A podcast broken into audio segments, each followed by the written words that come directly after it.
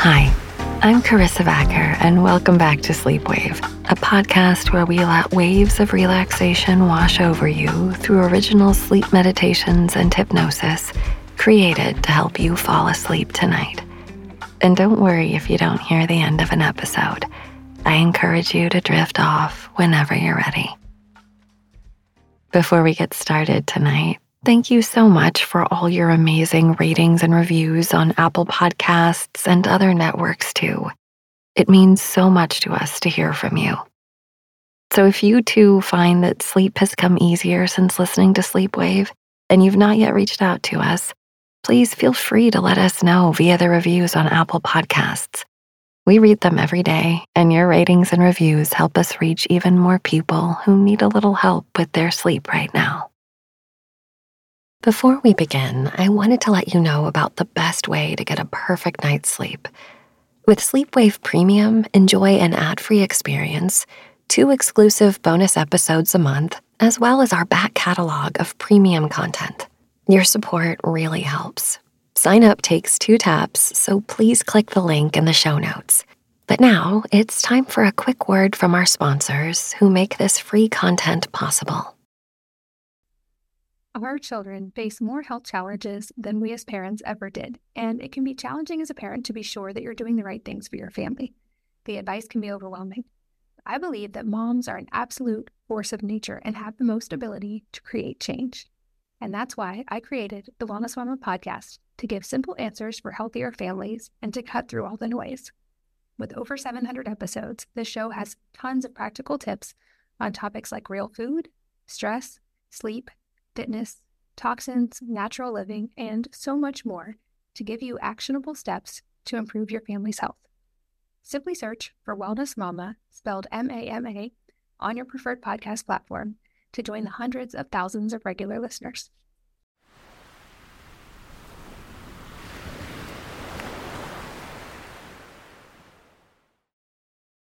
Course of a week, our car broke down, our plumbing backed up, exploding water out of our kitchen and bathroom sinks and all over the floors. Our clothes dryer died. And to top it all off, we had to call the exterminator and vacate our home for an entire day to deal with some unwelcome pests. On the work front, several projects I have booked are running longer than the time I had budgeted for them, meaning I'll be working weekends for the next two months so it might not surprise you to hear that sleep has been in short supply. I was chatting with a dear friend the other day, and after encouraging me to take a deep breath and commiserating with me, she told me to meditate on being in rhythm with my life. Being in rhythm, being in step, keeping pace with life sounds good. And the other gem of advice she gave me Imagine yourself floating in a pool of gratitude, soaking it up through your whole body. When life comes at me full force, gratitude is not the first thing I gravitate to. I'm usually in problem solving mode.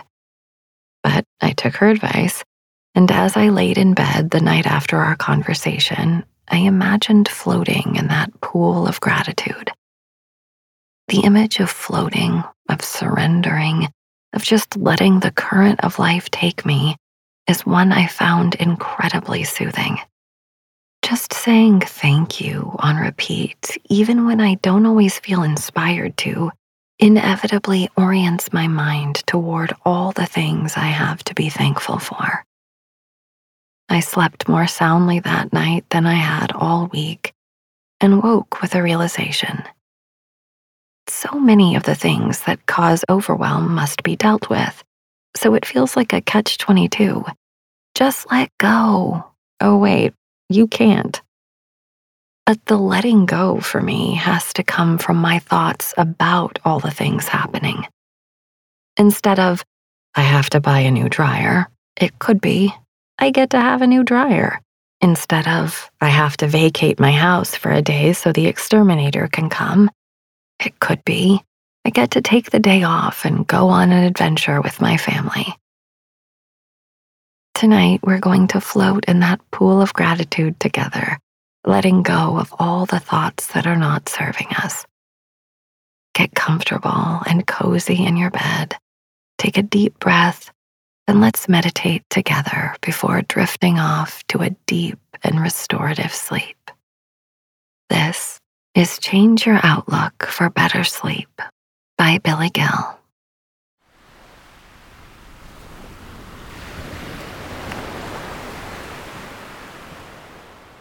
In Act Two, Scene Two of William Shakespeare's Hamlet, Hamlet, the young prince of Denmark, has been rather down lately. He's grieving the loss of his father and is probably experiencing what we would recognize today as a severe depression. He is greeted by two friends, Rosencrantz and Guildenstern. He asks them why they have come to Denmark, but not in so many words. Rather, he asks them how they have ended up in prison. Taken aback and a little confused, they reply with an inquisitive, Prison, my lord? To which Hamlet replies, Denmark's a prison. But they can't quite see what Hamlet is getting on about. Rosencrantz says that he doesn't think that Denmark is a prison, but then Hamlet makes one of the most astute observations about life and human psychology in the whole canon of Shakespeare. He says, Why then, tis none to you, but there is nothing either good or bad, but thinking makes it so. To me, it is a prison. Have you also felt imprisoned by your own circumstances? Have you too been depressed? Have you also felt as though everything was bleak? Denmark is what's in question in Hamlet's conversation.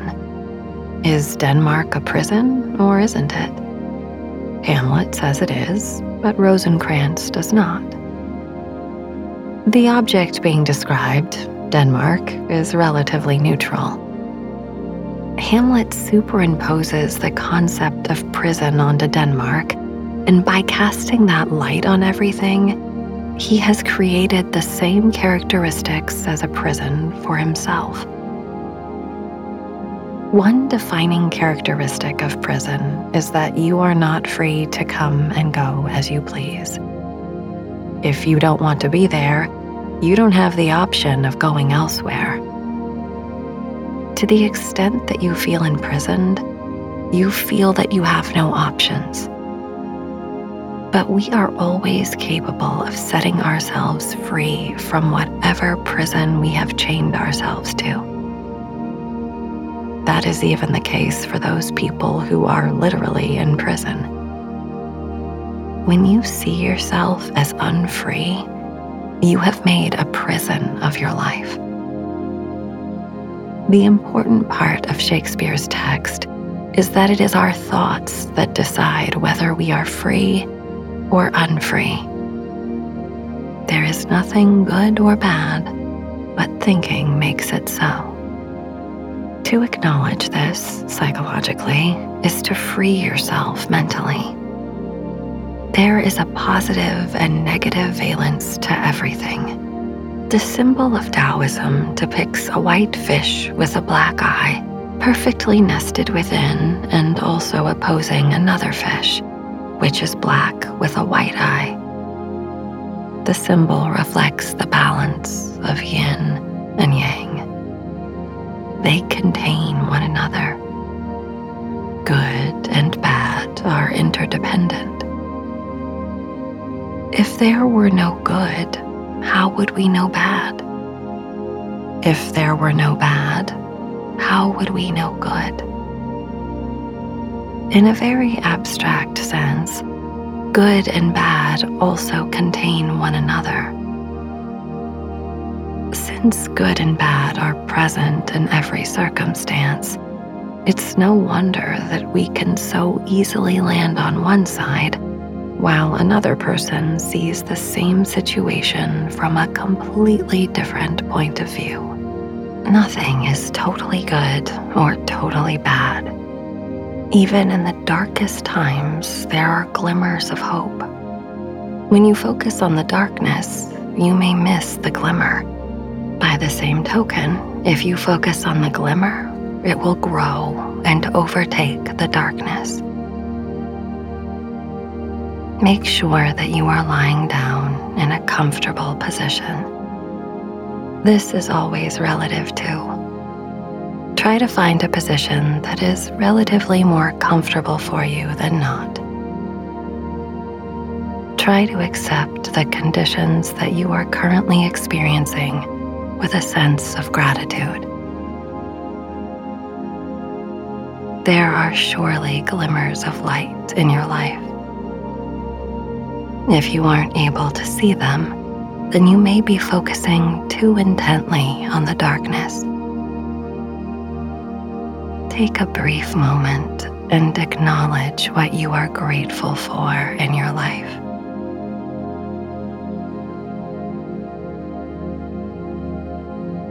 Simply acknowledging what is good in your life allows it to grow and you begin to see gratitude for other areas in your life. Sometimes the difficulties you've gone through bring you an appreciation for the good in a way that would not have been possible without having first lived through those hard times. The phrase, no mud, no lotus, refers to the principle in Buddhist thought that suffering is a necessary feature of enlightenment. It reflects the principle that we know something because of its opposite. We know virtue because of vice. We know ugliness because of beauty. There's a certain level of disgust with mud just as there is a certain level of disgust with undesirable life circumstances. Yet, we are drawn to the lotus flower that blooms beautifully upon the water and brilliantly decorates the pond. Again, the beautiful and the disgusting demonstrate their intrinsic relationship voluntarily accept that which you are averse to as intimately connected with that to which you are attracted liberates your mind and has the potential to release you from a self made prison. Your mind becomes serene and tranquil as the battle of opposites resolves into a harmonious equilibrium. Breathe in through both nostrils and allow your chest to rise slightly. Exhale slowly through your nose and follow the exhale all the way down to the pelvic floor. This network of muscles forms the muscular foundation for your torso. When you exhale, the body's last attempt to expel the breath up and out comes from the mechanical forces of these muscles, which press upward on the lower abdomen, causing more pressure to expel air out of the lungs. This area is known to activate the root chakra. In yoga, Chakras are psychological and physical centers of feeling, sensation, and awareness. The root chakra has the psychological significance of feeling established, grounded, and secure. The roots establish themselves in the mud. The image of roots in the mud maps out the human situation of suffering as a necessary component for being. If it weren't for the fact that everything is transient and must change, nothing would appear at all, since life requires a certain degree of transformation to continue itself. Food that you consume must transform into fluid and nutrients that must transform into energy for cells to reproduce and become tissues. The mud is the aspect of transformation that we'd rather not see, and yet everything we value depends upon it. Visualize the mud and exhale to the root. Feel the connection to the lowest parts of your torso. Focus on the pelvic muscles and allow there to be a subtle hum of awareness in the muscles that run from the pubic bone back to the tailbone. Your next inhale arises from this region of the body and travels upward through the spinal column toward the center of your brain. The most superficial part of the brain is the part that is responsible for the higher order cognitive functions that allow you to think and regulate your behavior. Think of this, if only for a moment, as the blossom of the lotus the crown of your head becomes a radiant lotus flower that extends a little beyond your own body at the top of the inhale. That radiance at the crown of the head continues as you exhale all the way back down to your pelvic floor muscles. Linger for a moment at the bottom of the breath. Notice the pause, but never strain. When you feel the impulse for a new breath, allow the next inhale to rise out of the center of your pelvic floor up to the crown of the head, and so on. Continue to allow the breath to rise up and down the spinal column and stay with that image of the lotus blossoming above the crown of your head and the roots connected deep down into the pelvic bowl. They are two ends of the same stick. They are interdependent and interconnected, and they contain one another. There's nothing good or bad, but thinking makes it so. Go on, inhaling up and exhaling down the spine. Intuit the top of the spine, the brain, and this visualization of the lotus flower as you exhale all the way down to the roots and the mud and the bare facts of life. To integrate the mud and the lotus brings freedom to the mind. Continue breathing in this way for some time.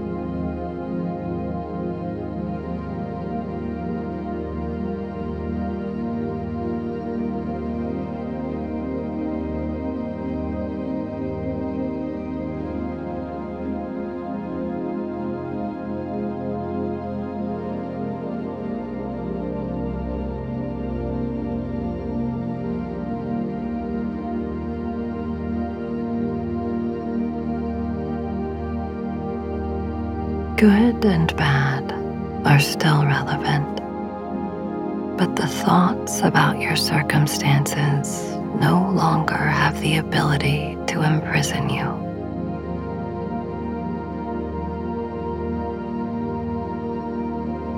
You see that the good depends on the bad, and the bad depends on the good.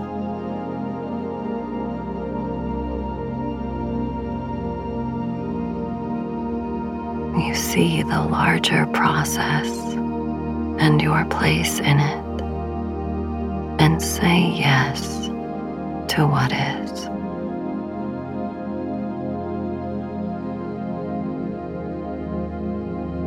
To deny the good is to deny the bad.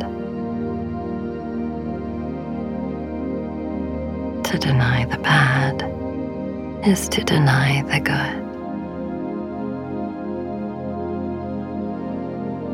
Even within ourselves, there are the golden aspects of our personality, of which we are proud to share with the world. And those aspects of our personality that we don't want to share.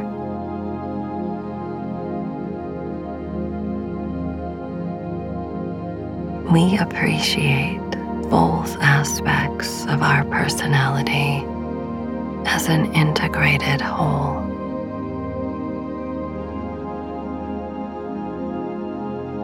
We see the best and the worst of ourselves as containing one another.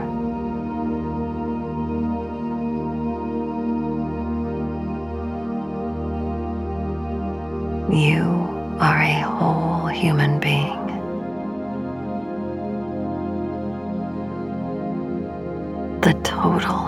of humanity is within you, with its highs and lows.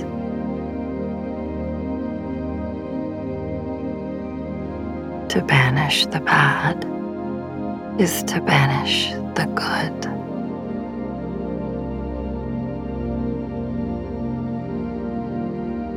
This ability to hold your high part with your low part gives clarity.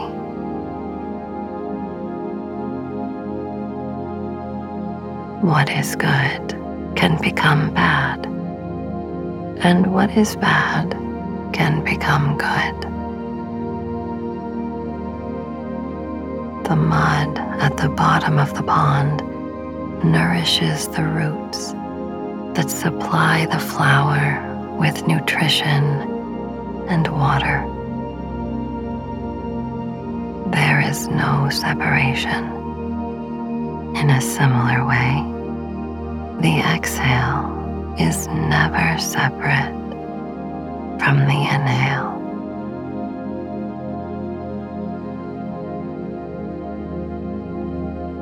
Exhale all the way down to the roots in the pelvic floor.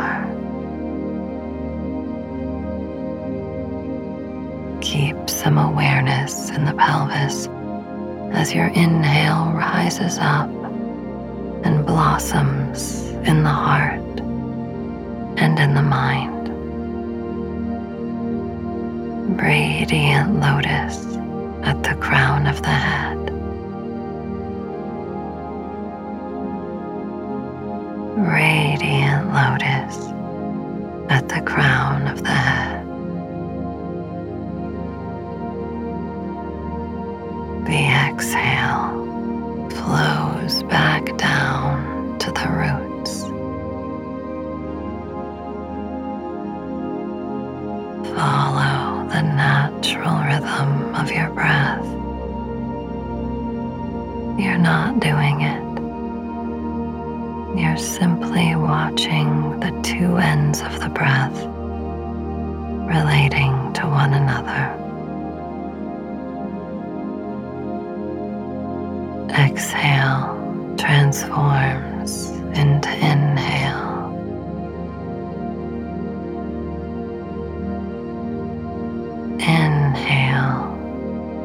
Transforms exhale.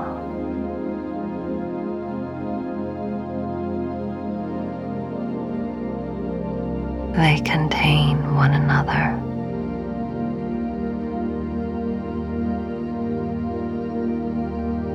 They depend upon each other.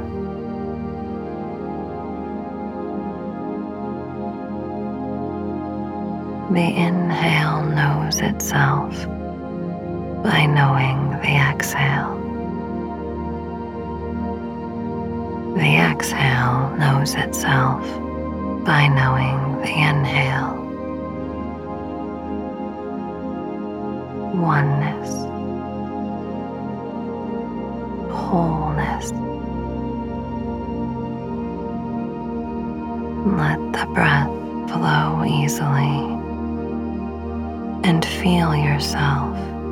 as one whole being.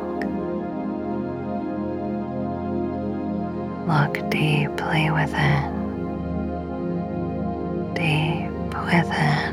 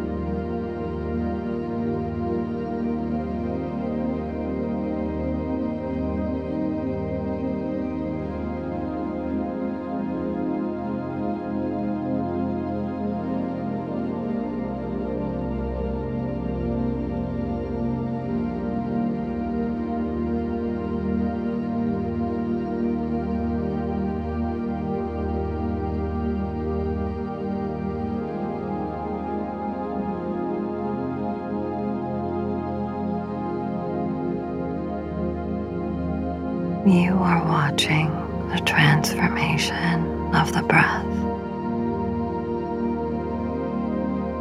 There is no need to push or pull on any part of the breath.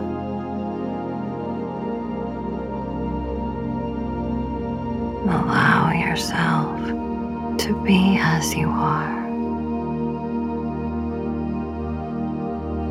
suspend the need to judge what arises as good or bad.